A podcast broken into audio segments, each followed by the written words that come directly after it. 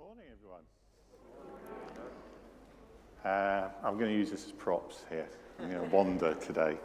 Um, thanks to Beej for wonderfully opening our service today and leading us, and thanks to Ben and Laura for that wonderful bit of worship this morning. Wasn't it great? Thank you. I've got the privilege of spending time with these guys every, every other week um, in their house group, and it's, it's wonderful to do that. Um, yeah, good morning. We're uh, looking at our uh, series of what is it that is pleasing to God in, this, in the acts of worship that we bring together. And so we're working through this, which is the communion service, only because it's the one that's got the most bits in it. Um, and a couple of weeks ago, we were looking at the greeting and the gathering. Why do we actually come to think together? And the very next thing that we do is that we prepare ourselves. So we're going to be thinking about that prayer of preparation. Now, before I do that, um, I'm sure Peter would like me to do this because he, he asked me for some book recommendations. So I will um, wave them at you from the front. Some of them will be relevant for today, and some will be relevant for uh, a bit later on. Now, so Live No Lies, John Mark Comer, really good. I'll make reference to that a bit later. That is about um, what it is to live in the world today um, we need to talk about race. Next week, Lisa is going to be talking about confession, um, and we will be marking uh, Racial Justice Sunday. It's actually a week early um, because the actual day is in, in half term. So we're going to mark it on uh, the 6th, which is next week. And if you've seen the blog, there's a reference to some material on that from Churches Together. So Ben Lindsay's book there. And then in the evenings, um, in, uh, from February onwards, we're going to be having these prayer gatherings and we're going to be using the prayer course. So do have a look at Pete Greig's book, How to Pray, which takes the prayer course and adds some extra material in there as well. So there you go, Peter. I said a word, so I did. Okay, there'll be more next week because there's more of Vicar's recommendations. So I'd just like to start by uh, something that I came across this morning, which is in one of the um, windows of the estate agents in Purley, I saw this um, advert. It says, When you see the one, our in house experts can provide an end to end full service to ensure things go to plan.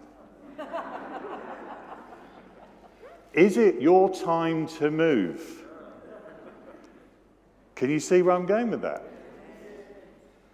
Are we in house experts who can provide an end to end service to ensure that people moving towards Christ goes to Christ's plan.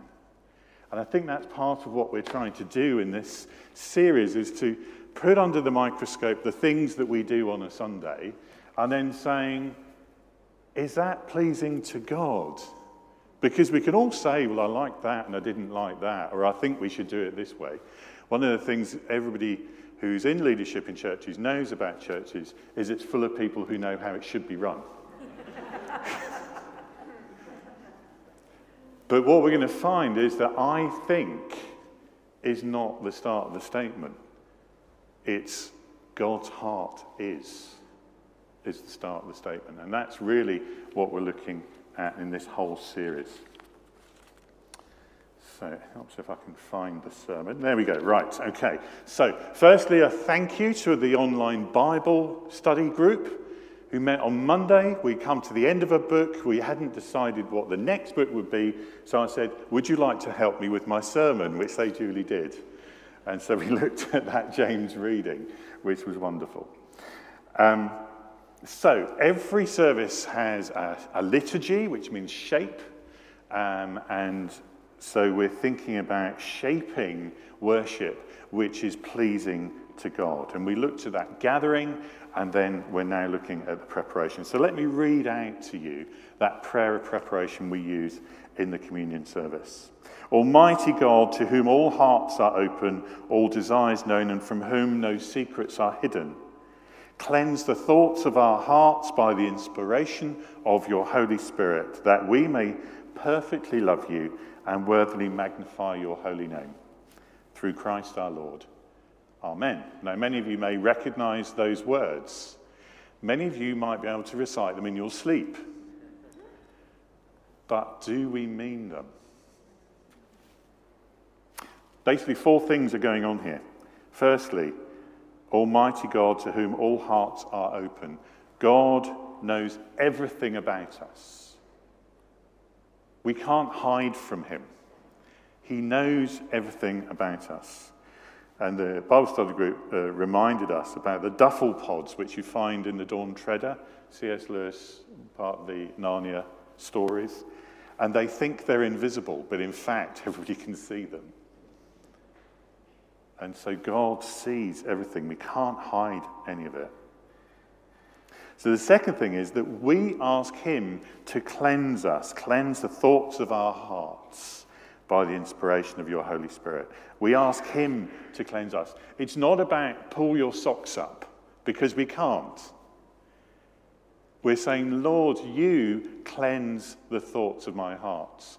And remember, when it came to the law and sin, Jesus didn't say it's about what you do, he said it's about what you think before you do it that causes a sin.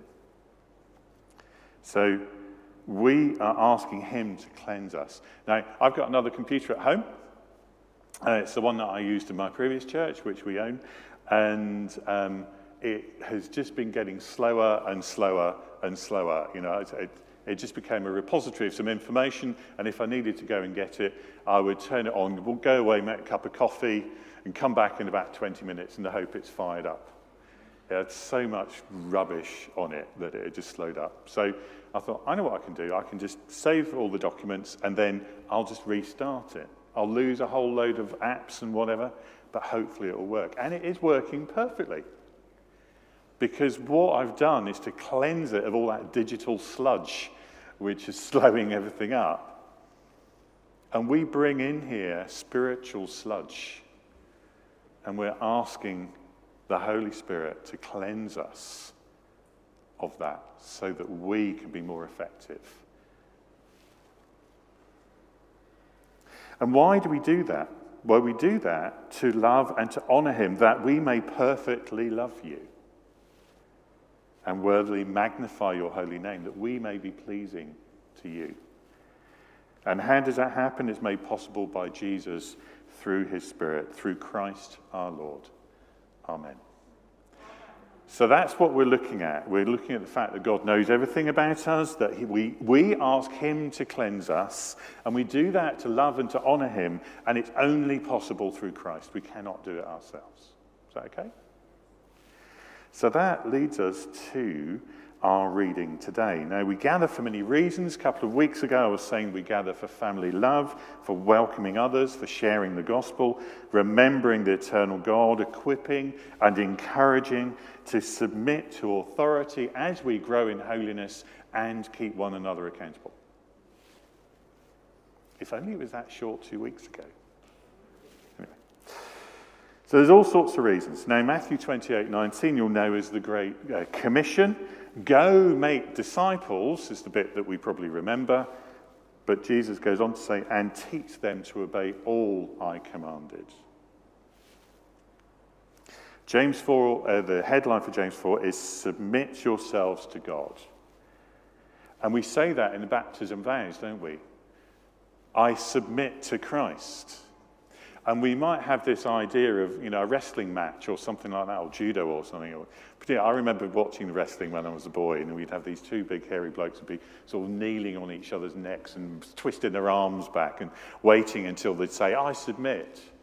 And it's not like that at all. Submission to God is not about losing control and being hurt and pain and whatever. It is about, Lord, you are bigger, better, wiser than me, and your decisions and your way is so much better than anything I would do. So I give my life to you because it will be a better life than the one that I run myself. Is that how you understand submission? So submit to God. And he puts it in the context of a, there's obviously a discussion going on in the church in Jerusalem where there are fights and there are quarrels. And he says, Don't they come from your desires that battle within you? We have desires, we have human desires, and they are not the best way of making decisions or running our lives because they're wavered by all sorts of things. And as we'll see, they're wavered by all sorts of worldly things which can easily take us away from God, which is why what we seek is God's desire and God's heart, not, our, not to be wavered by our own desires and our own heart. Paul said in Romans 7 For what I want to do, I do not do, but what I hate, I do. Can anyone recognize that in themselves?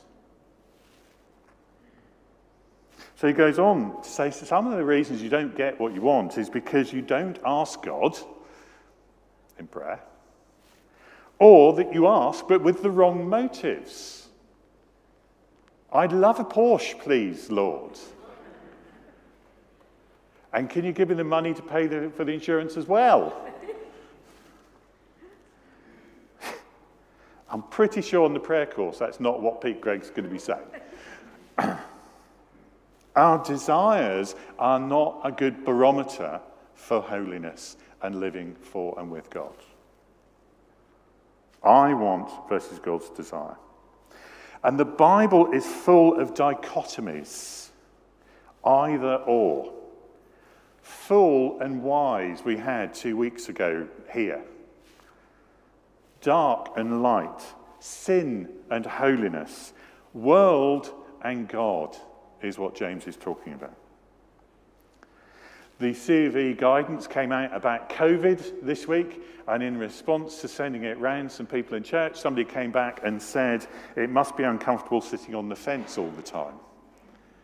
And the Bible is not a guidance to fence sitting, it is an either or.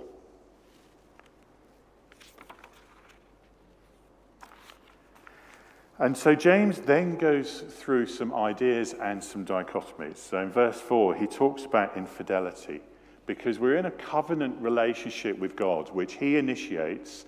It's like a marriage. And he makes promises to us, and he wants us to make promises back to him. It's a covenant relationship. And therefore, if we go against him, it is often shown as adultery, it's unfaithfulness. We're breaking that covenant with God. And so it's, we have this, this kind of choice to make, which is is it God or is it the world? If we side with the world, James says we are in enmity, which means active opposition. It means rebellion against God. And even worse, he goes on to say, in that place, we are God's enemy. Do you want to be God's enemy or God's ally? Sorry, I was hoping for a bit more of a response to that one. Would you like to be God's enemy or God's ally? Right answer. Thank you. That's a terrifying phrase, isn't it?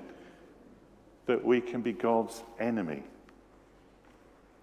And so, therefore, these decisions we make about how we live our lives and what our behavior is are really important in our relationship with God. In verse 5, it goes on to say that He's a jealous God. He jealously longs for the Spirit He has caused to dwell in, in us. Now, in Exodus 20, verse 5, it says, The Lord your God is a jealous God. And we often misuse that word jealousy because we make it the same as envy. Envy is covetousness, wanting stuff that other people have got wanting position or reward or whatever it is other people have got. That's, I envy you because you have that and I don't. And we use jealous, I'm jealous of that person because that's not what it means. I am jealous of Sarah, my wife, because I love her and I want to protect her and I want her to have the best in life. So when God says, really, I do. um, I just caught, caught him corner my eye. Um, when God says, I am a jealous God, he says, I want to protect you, I want the best for you, and the best for you is me. That's what God is saying. I'm a jealous God. And he jealously wants, longs for the Spirit to dwell in us because the Spirit is the one that will keep us on track. So our choice is is it me and the world, or is it God? Because me and the world are easily diverted, and there is a prince in the world who wants to divert us because it leads to our spiritual death, and that is the devil. And he operates in lies. So that book, Live No Lies, recognize and resist three enemies that sabotage your peace. The three enemies are the world, the flesh, and the devil.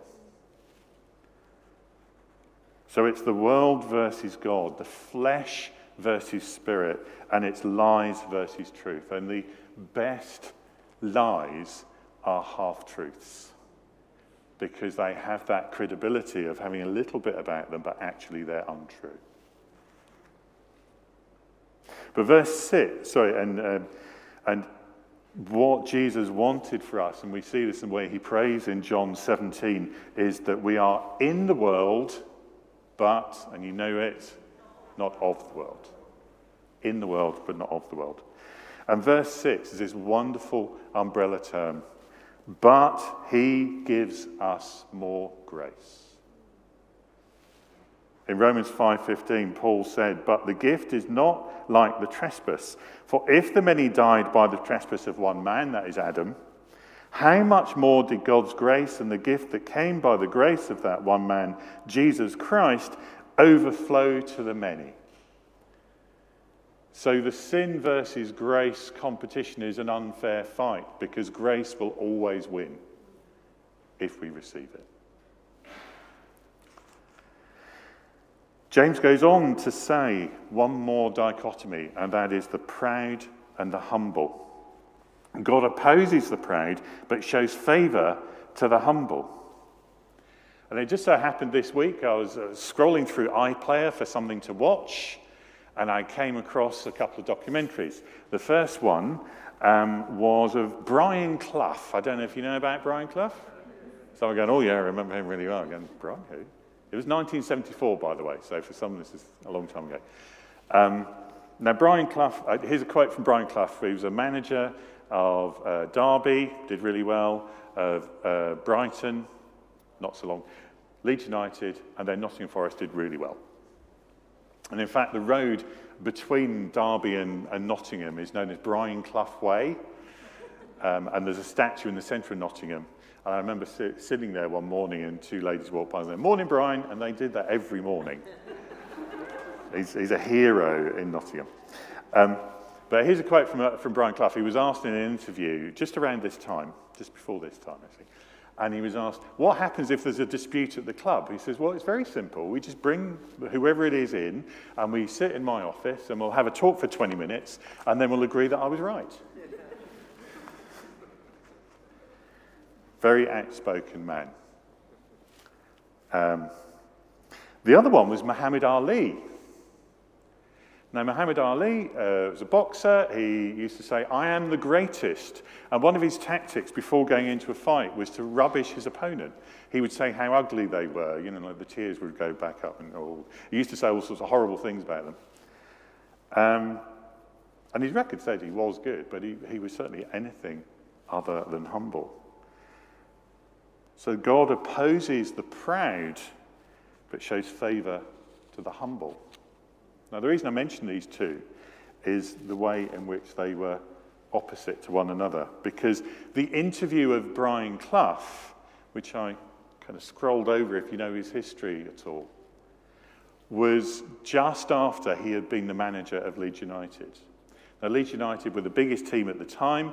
He, he went to Brighton having left Derby. He was there for a short time. He broke his contract. He really wanted to manage Leeds United. He had been outspoken about the club and their tactics, but he couldn't doubt the fact they were going to be successful. He wanted to win with them, and he was there for 44 days. He managed seven weeks in the job. And this interview was, you know, about a week after he'd been sacked. And so the Brian Clough who said, oh, yeah, get people in, and we agree that I was right, was forced to re examine himself and amazingly was relatively humble. I must have made mistakes along the way, he said. Go and watch them. They're, they're, they're really interesting. So God opposes the proud but shows favor to the humble. And in our humility, James gives us these instructions submit yourselves to God. We just described what that was. And what that means is that we can resist the devil. Can you remember what the reading said? What happens when we resist the devil? He will flee from you. It doesn't say he may, it says he will flee from you. In submission to God, he will flee from us. We have no fear of the enemy. He will flee from us. And then he says this amazing thing come near to God, and he will come near to you. Have you got in your mind's eye that parable of the prodigal son? When he comes back, a completely broken man, he's been there almost eating pig food and couldn't even do that. And he comes back to his father, and what does the father do? Father runs down the path towards him. Come to God, and he will come to you. Submit yourself, resist the devil and the world and the flesh, and come to God, and he will come to you. Purify your hearts, you double minded. And part of this is grieving, mourning, and wailing, weeping for what is wrong, weeping for the lost. Humble yourselves before the Lord. And here comes the final, brilliant last line of that reading. And he will lift you up. And he will lift you up. So, this cleansing is also about a lifting so that we are in a better position to worship.